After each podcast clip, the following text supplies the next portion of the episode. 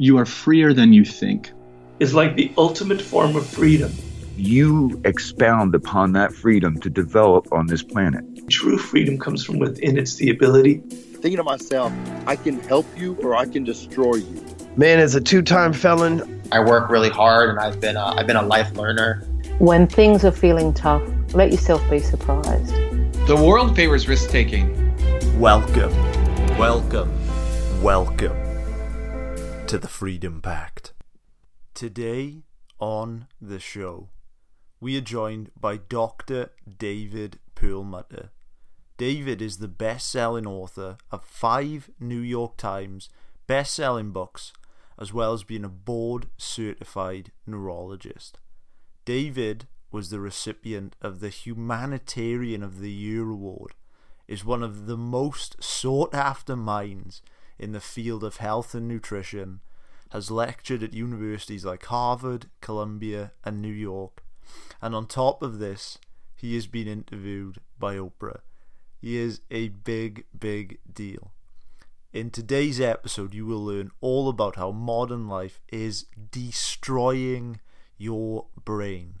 From the foods that we eat, to the media we consume, to the 24 7 hyper reality of social media, you would think that all of this hyper connectivity and instant gratification would make us happier. But it's done the opposite. As a world, we are more lonely, anxious, and disconnected than ever before. In today's episode, David and I discuss some of his research into how we can detox our minds for clearer thinking, deeper relationships, and lasting happiness. And just before we kick this episode off, as a reminder, our newsletter, Healthy, Wealthy, and Wise, which goes out once per week, is being greatly received. If you are interested in some book recommendations, articles, ideas, and quotes, then please, please, please hit the link below. We put tremendous care into writing it, and we really think that you will enjoy it.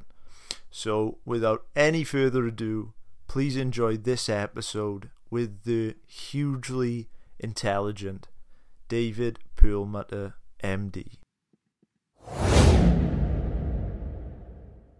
David, it is such a pleasure connecting with you.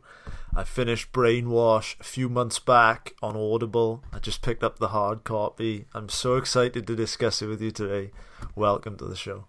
Great. Delighted to spend time with you today, Joseph. Amazing. So, in this book, Brainwash, one of the things which I found so fascinating about it was at the start of the book, you really paint this picture that, you know, look, the cards are really stacked against us in modern life. So I wonder, could we talk about, you know, what are these sort of modern traps that are up against us? Sure. And, you know, I think the book was written sort of in the problem solution kind of uh, mentality. Here's what the problem is, and here's the solution. And we see that's a good formula. Uh, here's the problem, you're overweight, here's the solution, here's some special diet plan, right? And in this case, I think that, um, in fact, I've never answered this question exactly like I'm going to answer it for you right now. But what it really represents, I think, is uh, in a way uh, focusing in on the manifesto of the so called paleo movement. And when you get down to what that's all about, it's that our genome, our DNA, is not receiving the signals that it's expecting that uh, it has evolved over hundreds of thousands of years to expect.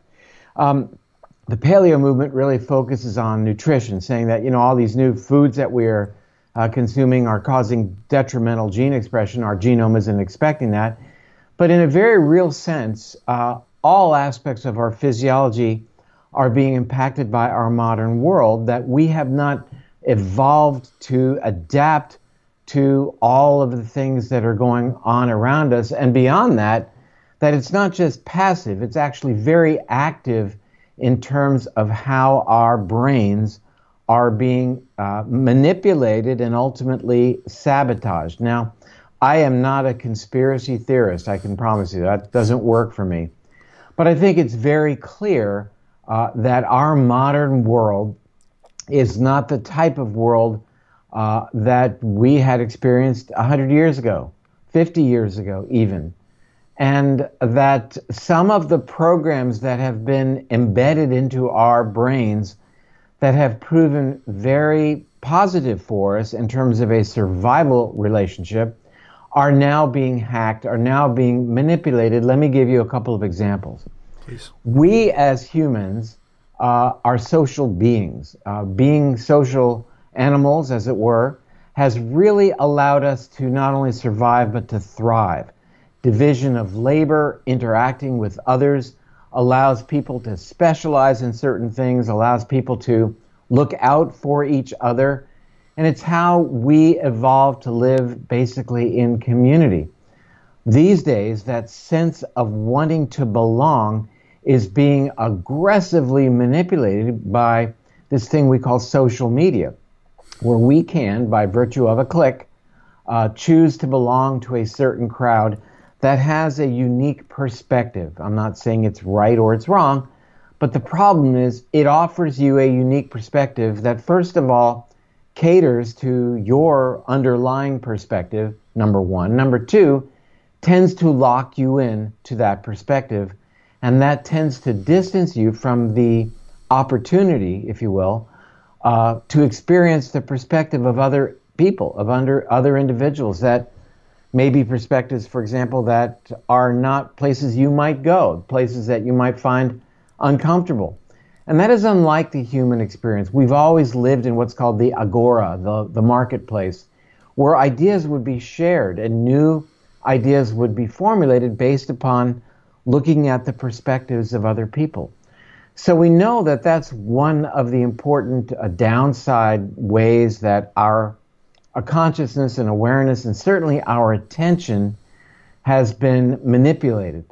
And you know, beyond that, we know that our attention, where we spend our time in terms of our digital experiences, is very valuable for others. It's very valuable in terms of uh, marketing things, uh, products and services that we may or may not need.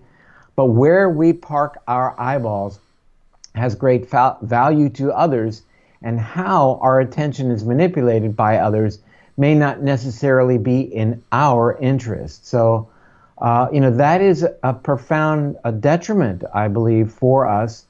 Uh, it becomes very addictive. Uh, we know that here in America, uh, the average adult spends more than six hours a day in front of one screen or another, be it their tablet, their smartphone, their television, uh, what have you. And not only does that cater to what we've just talked about, but you know it's been said, uh, Joseph, that when you're doing one thing, you're not doing something else, and you're not doing the things that we talk about later in the book that you and I will talk about later uh, in our time together, that are really important for our health both mental and physical health, like eating right, like preparing meals, like exercising, like interacting with other people, getting out in nature, sleeping appropriately, and even meditation. All of these things tend to nurture better health, a, better brain, better mental health, and tend to rewire the brain, basically wash the brain, hence the title of the book. Mm-hmm. So fascinating. I suppose you took one in the book that six hours a day I mean, over a lifetime, I think. Do you say that that adds up to? Is it twenty-two years of life yeah, lost? it's uh, it. You know, it's um, it's really quite uh, incredible to consider that you know some people, maybe five percent of the population, three to five percent, depending on the definition, actually qualify as having what is called internet addiction. Internet addiction is associated with as much as a four-fold increased risk for suicide and we're talking about a lot of people. Uh, we're talking about uh, um, a quarter billion people, which is five times the population of Great Britain. So it's a lot of people uh, that are rewiring their brains based upon the time they are spending mindlessly uh, on uh, their digital platforms. Now, I am not going to say that all digital experiences are bad. We wrote that book that you have in your hand based upon our unlimited access to information, but it's the mindlessness. And, uh, you know, we talk about in the book um, partitioning off uh, your time uh, in, in terms of what you dedicate to accomplishing a task that you want to um, you want to accomplish when you go online. So we created an, an acronym called the Test of Time that you can be using while you're online. T is time. How much time do you dedicate to exploring what you want to explore? I. Is it I intentional? What is your intent? What is your goal? M. Is it mindful? Is your online experience mindful? Are you remaining with the program, keeping focused uh, in terms of what it is you wanted to accomplish? Because we know that there are incredible efforts while you're online to pull you away and lead you down a rabbit hole. And you know, next thing you know, for your half an hour of wanting to explore something, three, four hours have gone by. And finally, the E in time, T I M E, is enriching. Uh, was your experience positive, net positive, or do you feel worse having read about the latest conspiracy theories about this or that, and how aggressive people are being, and how uh, you know how terrible things are? Is it net positive? And I think we should strive for when we utilize uh, the wonderful, vast resources of the internet, that these should be positive experiences that are good for us, as opposed to uh, leaving us fearful and leaving us uh, in an us versus them mentality, tribalism, where you know the other people are bad and we're right, they're wrong, and that doesn't move the ball down the field. There's so many points I want to pick up there. I mean, just as you mentioned, that us versus them, I want to get into that and our amygdala and overdrive. I want to get into neuroplasticity, adaptive and maladaptive. But I want to dig into your acronym first and the I intentionality. Because I suppose you make a great point in the book, where, as you say, look, technology, it's a great servant, but it's a terrible master. And just on this sense of intentionality, would just one tip straight away be sort of saying, okay, if you're going to watch an episode of Netflix, before you end up getting into the loopholes at the end and that dopamine driven experience of just setting a time for how long beforehand is that an example of intentional uh, social media consumption? Write it down. Mm. that's a key i mean it seems silly but actually take a pen or pencil and something called a piece of paper who knew and and if you know these days write it down what am i going to do i'm going to explore uh, I'm going to explore the Renaissance. Uh, I'm going to learn, uh, go online and learn how to play Rosanna by Toto, which is something I did yesterday. Uh, you know, and that was my intent. And there were pop up ads to learn other songs and to take me who knows where. And just don't let it happen. Have your intention. And when you've got what you need, then you turn it off and go outside for a walk or do something that is good for you as opposed to you know and it's very difficult i know this is going to be an evergreen uh, interview but right now as we do this interview it's during a time that people will not forget it's during a time of kind of the peak of this covid-19 experience and there is uh, you know for many people there's a lot of time to fill in terms of uh, you know if they're working from home and or not working or whatever and there are things that we can be doing with time uh, it's the most valuable resource we have. You know, at, if you ask somebody at the end of of their lives what what do they value most, and I can assure you, it's not the number of likes they had on their Instagram posts. It's the amount of time that they got to spend with the people they love. So time is exceedingly valuable, and I think that during uh, this experience that we are currently having, it can absolutely uh, be less valued. And uh, it, you know, it only, I mean, I guess physicists can, can argue this point, but in real life, it seems to move in one direction, uh, Albert Einstein uh, notwithstanding. But, but that said, uh, what a precious commodity that we should not squander in terms of because we're going through something right now that is very challenging.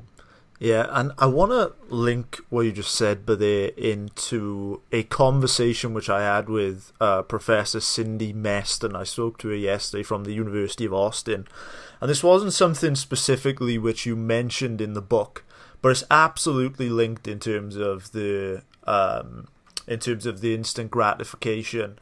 And she was telling me about uh, pornography, and she was talking about it as a super stimuli.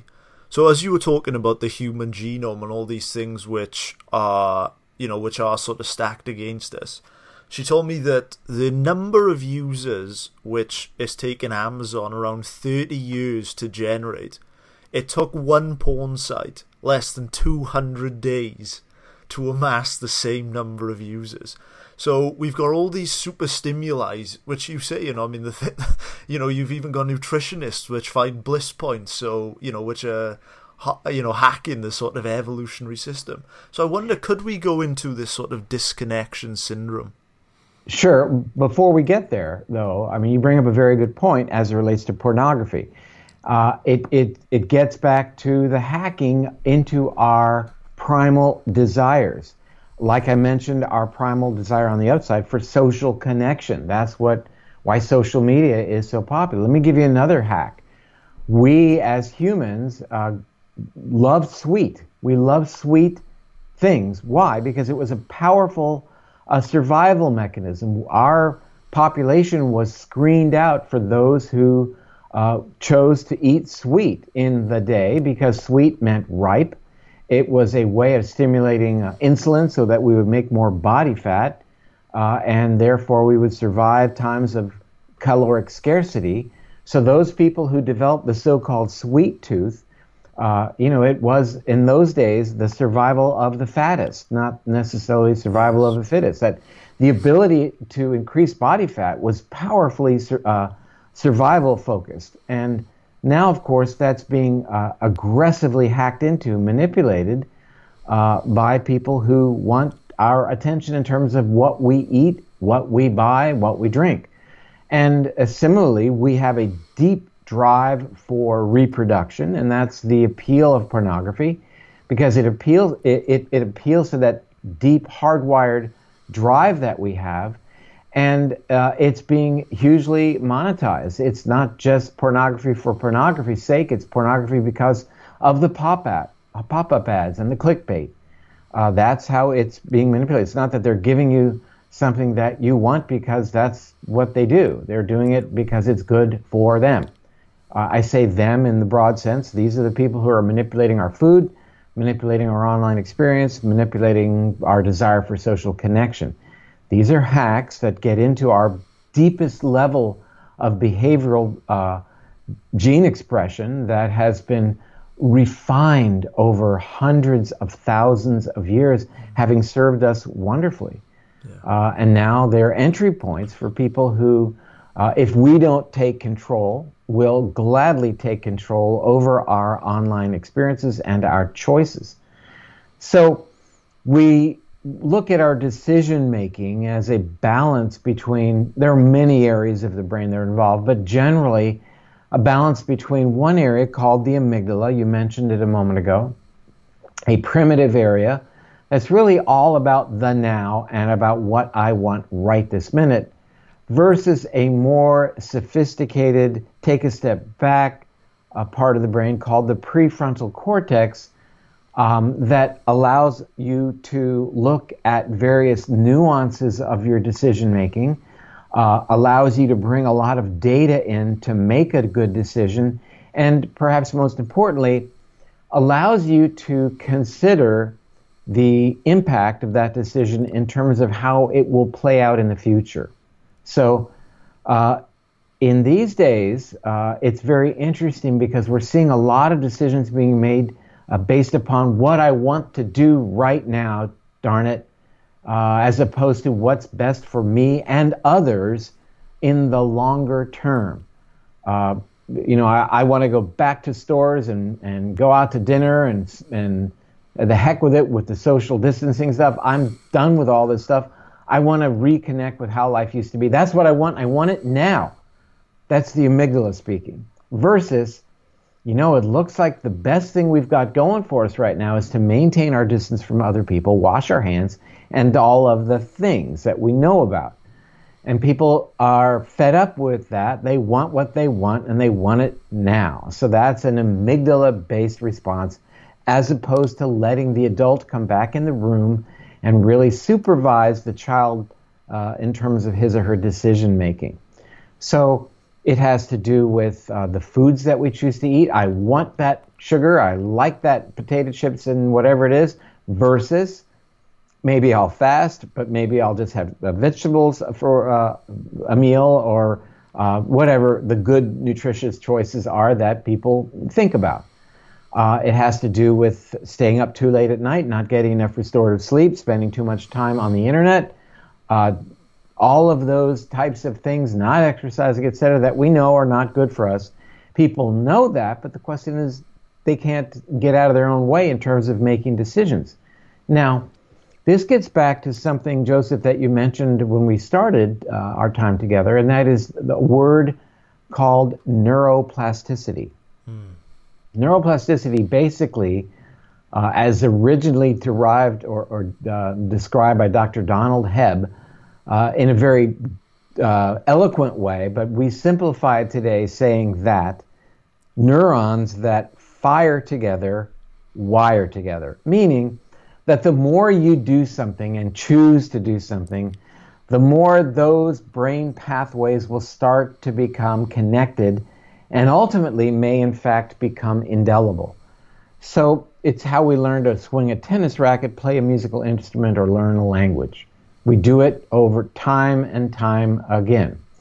The more we give in to acting from our amygdala, our impulsive brain center that only thinks about what I want right now, end of story, the less we are able to connect to the other more thoughtful parts of the brain, as mentioned, like the prefrontal cortex. When uh, we choose to bring the prefrontal cortex online, to let the adult back into the room, we will over time strengthen our connection and basically reconnect to that prefrontal cortex. When we're not connected to the prefrontal cortex, that is what you had mentioned disconnection syndrome. We're disconnected. We're living amygdala to amygdala from impulsive decision to impulsive decision. I want what I want. I'm going to buy what I think I want, even though I don't need it. That's my desire. Eat what I want, not exercise, no meditation, staying up too late. And what does that do? It fosters further bad decision making. It lights up the amygdala. Just one night, for example, of non restorative sleep leads to a 60% increased activity the next morning from the amygdala, the impulsive decision maker.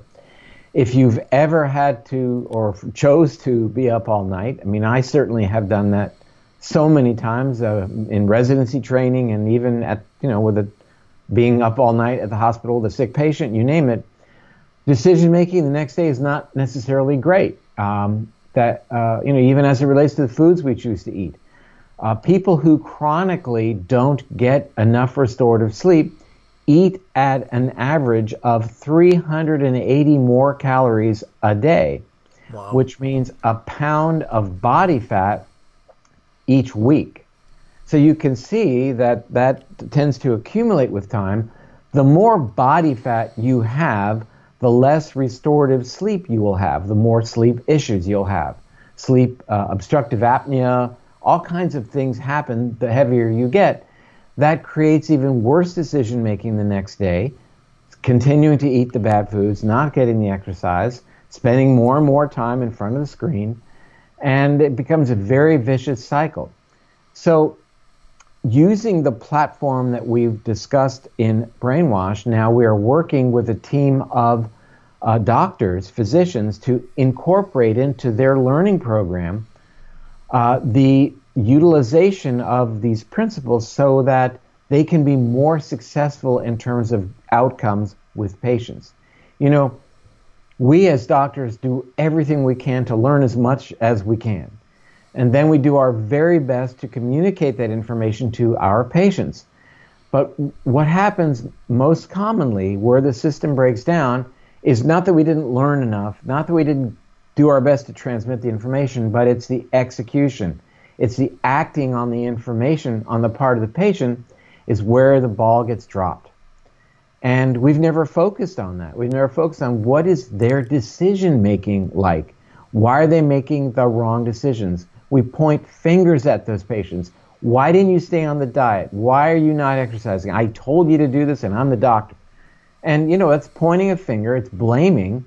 That patient goes home, looks at himself or herself in the mirror and says, "Damn it, why that doctor's right. I'm a failure. Why can't I do these things?" And what we describe in brainwash is it's really not their fault when you think about it. That you know the world is conspiring to keep us away from making good decisions, to lock us into the amygdala and disconnect us uh, from the better decision making. So, what we're working uh, with uh, these doctors on is number one, helping reconnect that disconnected brain, helping reconnect patients to first the ability to make better decisions.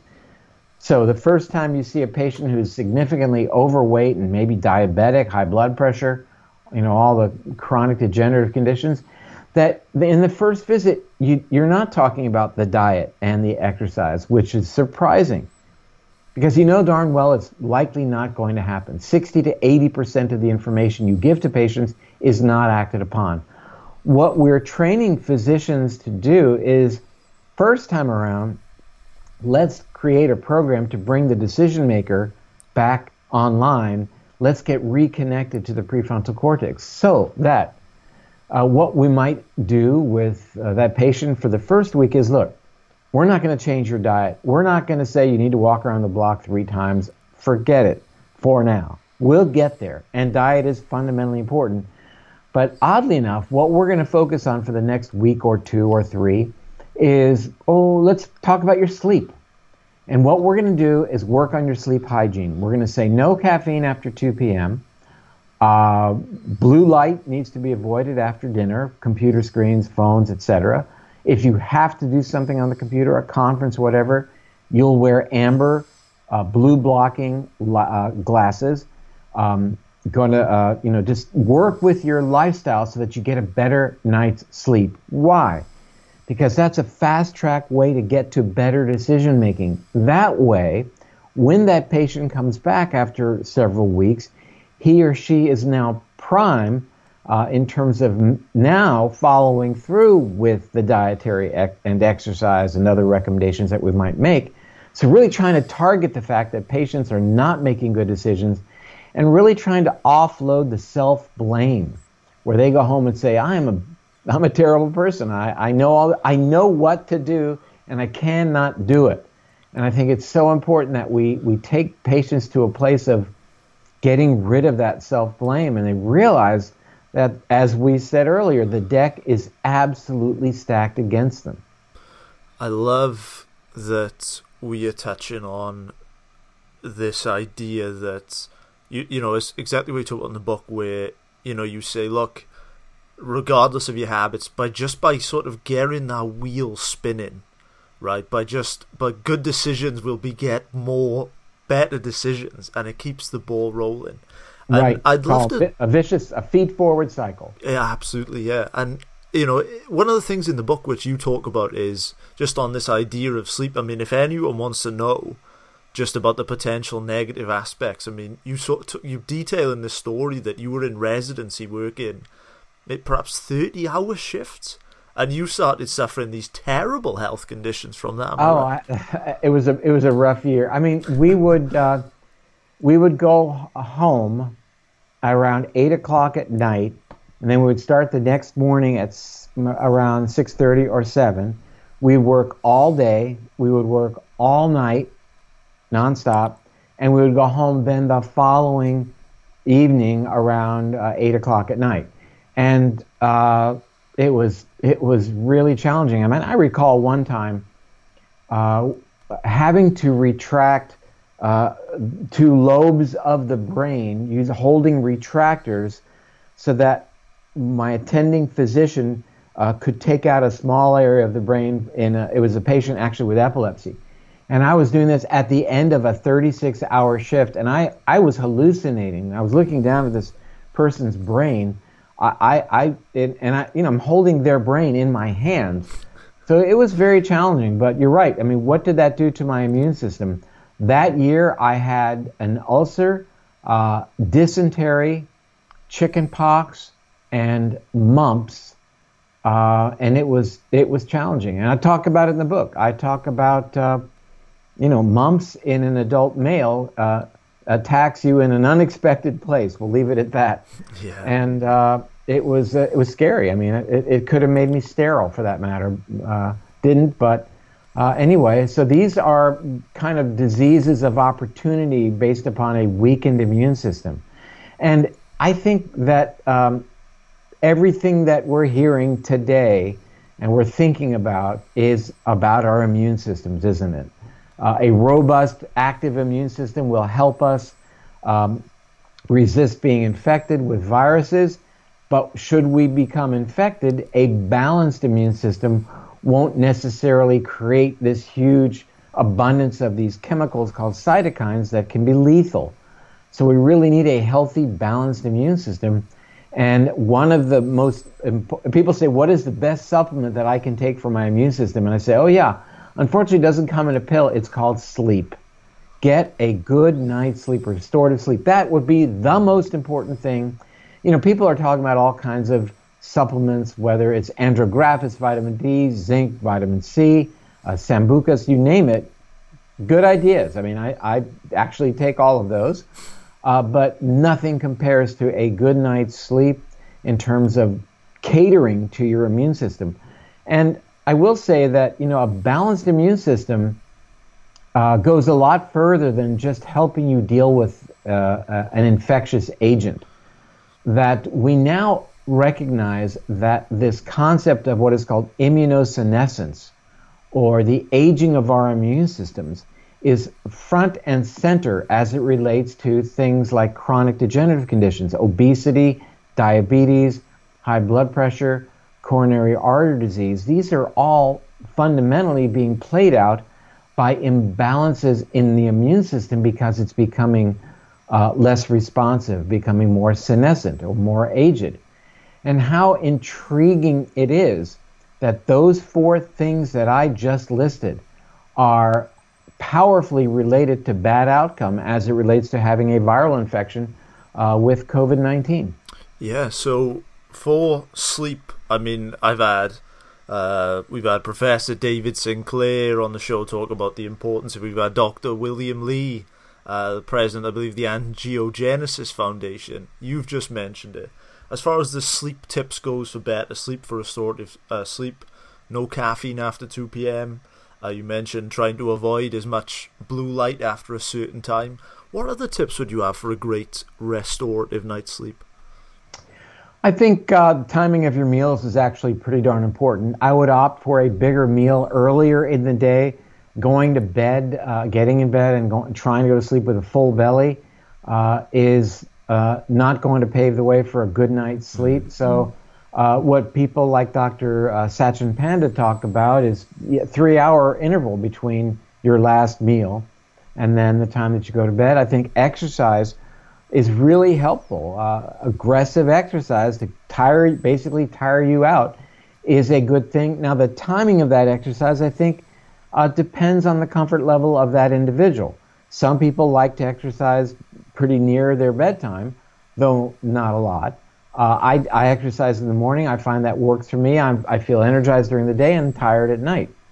Um, I think these things are really important. I like the room to be a, one or two degrees uh, cooler than perhaps you are used to. Uh, I, the room should be dark. The room should be quiet. If you have somebody that you live sleep with who snores or moves around a lot, then make uh, adjustments. Uh, I don't know the name of this pillow that somebody gave me at a conference, but it's this amazing pillow. Something about a crown, I think it is. But anyhow, it is it my wife puts it over her ears and she can't hear a thing because I will snore uh, on occasion. So um, I think these are all valuable uh, tips, but I would say it's not just the quantity of sleep that really is important, but also the quality. And you won't know, you really won't know the quality of your sleep unless you get some kind of metric. Now, you can go to a sleep lab and have a formal polysomnogram Uh, but it's a little bit wonky to be in a sleep lab and then try to have a normal night's sleep. So I use an, what's called an Oura ring, O U R A, and I wake up in the morning and download that uh, data into my uh, smartphone, and I get the length of time I was asleep, how long it took me to fall asleep, plus the amount of time I spend in each of the various stages of sleep. That is very important, particularly REM sleep and deep sleep. Uh, we know that deep sleep is actually really important for um, how the brain is able to uh, basically clean itself up. Uh, the glymphatic system is a recently discovered uh, system in the brain that is uh, involved with basically clearing the brain of its debris. And that has a role to play in terms of the activity in the brain of certain cells called microglial cells, which takes us right back to our discussion of immunity. So the microglial cells are the brain's immune cells, if you will, and they're involved in how the brain uh, responds immunologically to challenges and also how the brain regulates the level of inflammation within it. We know, for example, that Alzheimer's and Parkinson's are inflammatory, chronic inflammatory diseases of the brain that may well have uh, a significant input from the function of these immune cells called the microglia, making our sleep even all the more important. Uh, we know that even one night of non restorative sleep is associated with a significant increase when measured in the spinal fluid of amyloid protein, which happens to be the protein associated with Alzheimer's disease. So, um, there's a lot going on with sleep, so underrated in our society and and even more so in, for example, Japan, uh, that you know we need to recognize that to be more productive, no, it doesn't mean staying up late and burning midnight oil, getting up before everybody else, and compromising your sleep because you want to get ahead. If you want your brain to work at its optimal best, get a good seven or up to eight hours of restorative sleep. I mean, here's an activity that we will spend basically a third of our lives doing, a third of our 24 hour period. We don't spend a third of our life or a day uh, exercising or eating. At least most people don't. Maybe some do, but think about it. Uh, and it's not something unique to humans. You know, all animals sleep. And we're just, uh, you know, Matthew Walker wrote a book called Why We Sleep. Brilliant. And uh, we're just beginning to realize how valuable that really is. Why we talked about it in Brainwash, because then you are set up the very next day to make better decisions, then to incorporate the rest of the Brainwash plan. Yeah, I, I want to touch on inflammation and uh, nature, but before we get there, you mentioned uh, the Oura ring. I know a lot of people listening to this, myself included, we have Oura rings. What would be some some baseline markers which you say that we should aim for in regards to sleep? Well, I think that uh, you know most people, although there are a couple of uh, very rare genetic variants where people uh, actually tolerate much less sleep, but by and large, I think seven hours would be the minimum in terms of the total length of time that you are asleep. I think the things that, that I would look for uh, the next day if you use an Oura ring in terms of what your read what your readout should uh, show. You know, not just the length of sleep, but the quality of sleep, how much time you're spending in REM sleep and in deep sleep. But there's a lot of other information that I think is really valuable. Uh, for example, uh, it will tell you uh, your heart rate and heart rate variability. And these are, are really important parameters that have to do with uh, your ability to uh, be responsive to stress, to adapt to stressful uh, experiences. And you might discover, for example, that there, there is a suggestion that your heart rhythm might not be totally normal during the course of the evening. You may not have expected that. And that's one of the beauties of wearable devices these days. This is inco- uncovering these silent heart rhythm uh, abnormalities. So I think that's uh, very important. Um, so these are, you know, this is information we never had. And to be able to wake up in the morning and know uh, how you slept allows you to make modifications Uh, because there have been early on times uh, when I first had my Oura ring that I would sleep for eight hours, but yet my time in deep sleep was not where I wanted to be. And I had to make various adjustments to make that happen. And it, it was uh, uh, perhaps most importantly, moving my um, my time of eating to an even earlier event, and that had a significant effect. And I would uh, work uh, at night on the computer at times. Um, the problem with the blue light is, of course, it inhibits your body's melatonin production, which can have an effect on sleep. Everybody really talks about melatonin uh, in terms of sleep onset, but it can actually compromise your ability to get into deep sleep as well.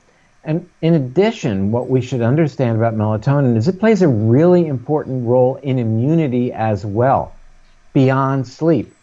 So, things that we do that compromise melatonin should be looked at with a broader view, you know, well beyond sleep to think about immunity. And again, uh, today immunity is on everyone's minds. Yeah, I love it. I love it. And I love the accountability I want to discuss with you nature because this seemed to be a really prevalent uh, topic throughout the book. I mean, you even mentioned this study, I believe, in which you said that patients that had a window view at a hospital healed quicker than patients that didn't, which just blew my mind. So I wonder if you could just talk about the importance of that and, you know, and I guess sort of why it's so important.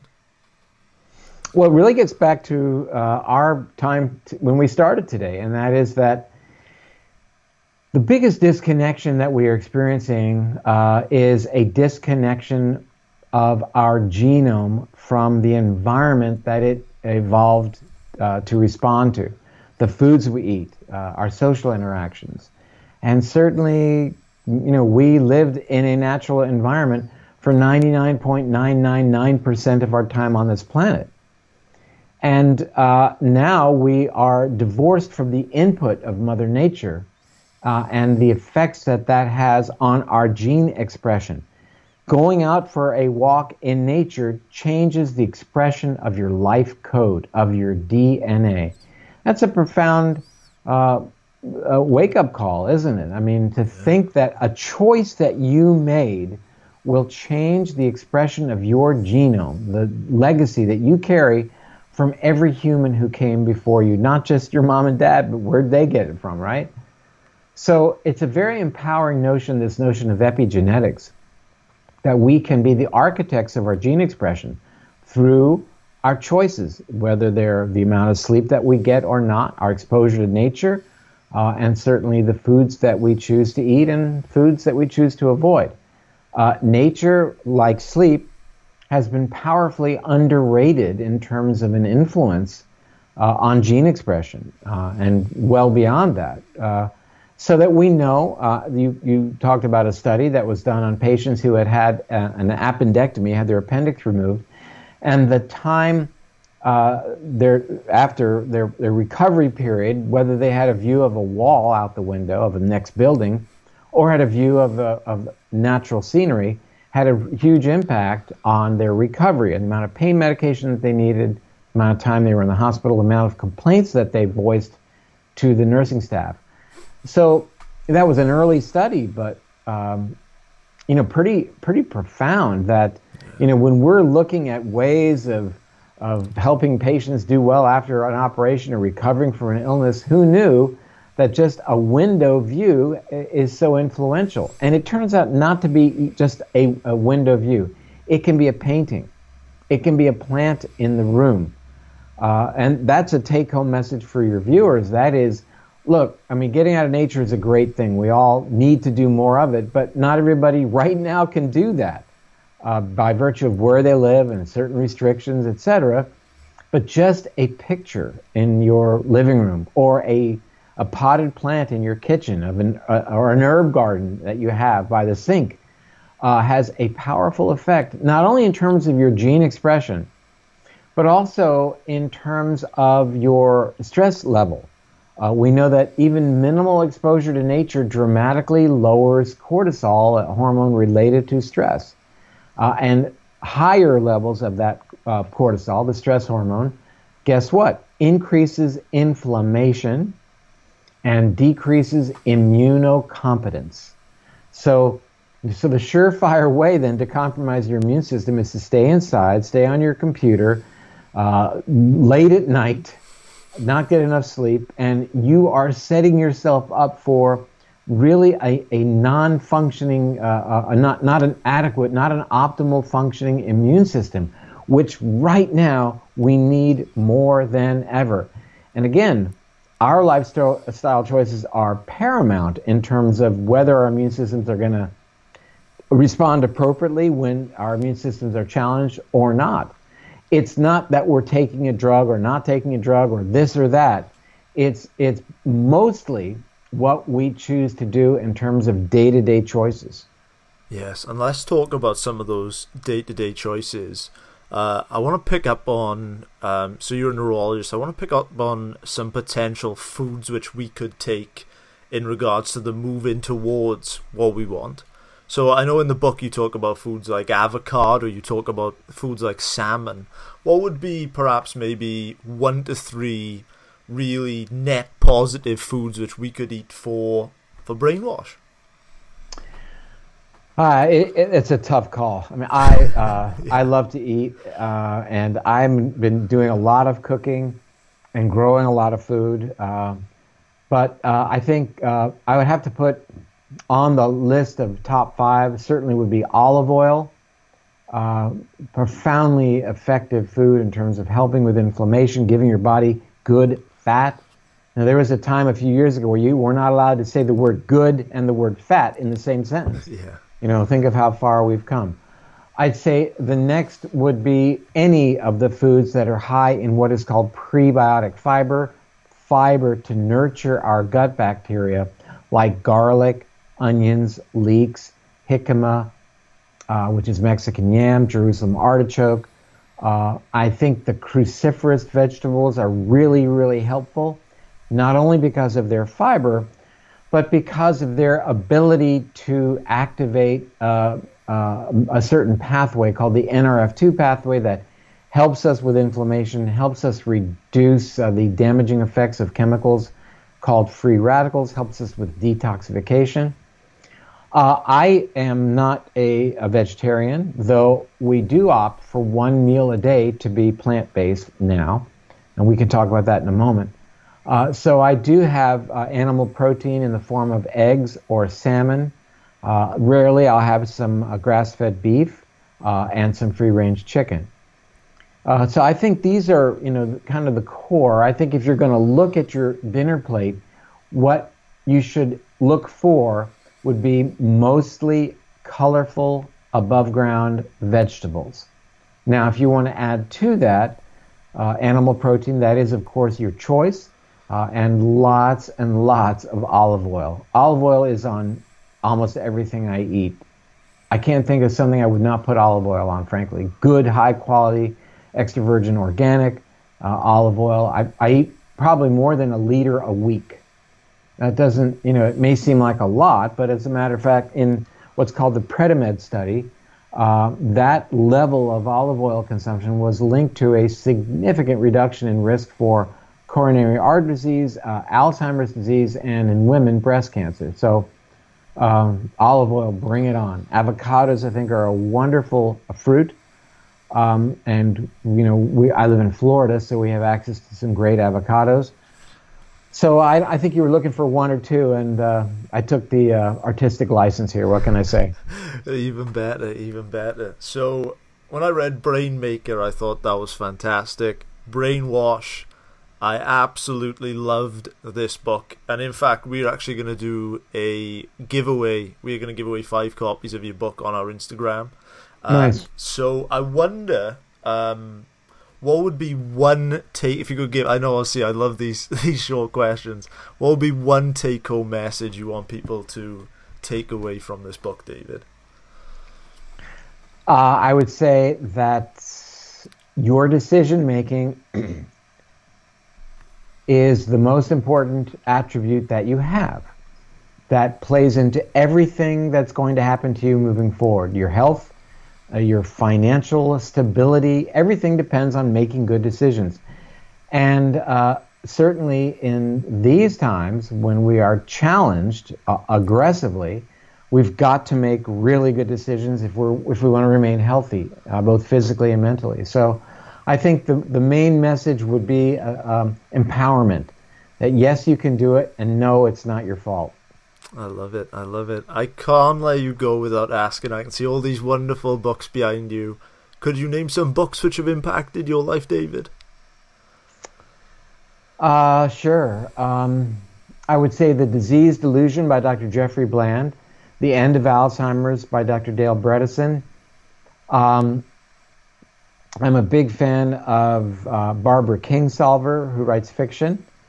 Uh, I just finished reading uh, the song uh, of the uh, the Crawdads, and uh, also fiction. I thought it was excellent. Um, I read a lot of uh, science-based uh, books, obviously academic books, and a lot of uh, I don't say science fiction, but fictional fictional books that have a scientific kind of a bent to them. And you know, I get I, I'm since I do a podcast, I get probably five or six books a week, and uh, so I have the opportunity to read so many. Um, so many great books. I think Michael Breus uh, wrote a book called The Power of When, When W H E N. Uh, Food Fix by Dr. Mark Hyman, uh, excellent book. Um, Aaron uh, Aaron uh, Alexander wrote a book called The Align Method. I don't know if you know Aaron, but it's a terrific. show, yeah, yeah. There you go, terrific book. So I have this opportunity, like, like you do, to, to read a lot of books before they're even published when there's still mistakes in them. So um, these have all been really influential. I think uh, Siddhartha was a um, a very um, impactful book for me moving through my life. I've read it at multiple stages of my life, and it's become, you know, becomes uh, more meaningful every time. Uh, right now, I'm reading a biography of a, a singer, Joni Mitchell, uh, enjoying the heck out of that, and uh, and also uh, a book about historical from Time magazine, a book about just the history of mankind and some of the great achievements. Thank you for that answer. Where can our audience connect with you going forward, David? drperlmutter.com. D.R. Perlmutter, P E R L M U T T E R.com. Uh, that's my website. That kind of is the portal to everything that I do. Facebook is David Perlmutter, MD. Uh, Instagram, I think, is uh, David Perlmutter, Filmed, yeah. something like that. You probably know better than I do. At David Perlmutter for What's that brainwash? That uh, Yeah, and then everything will be linked below. David, this go. was such a pleasure having you on My the show. pleasure. Can't thank you enough for coming on. thank you for having me. Well, guys, that wraps up what was a truly fantastic episode with David. Stay grateful, walk in nature, be empathetic, get restorative sleep, embrace real connection over digital, meditate, avoid cheap dopamine, and be intentional with your time. I sincerely hope that this episode was of value to you and I will see you next week. Have a great one, guys.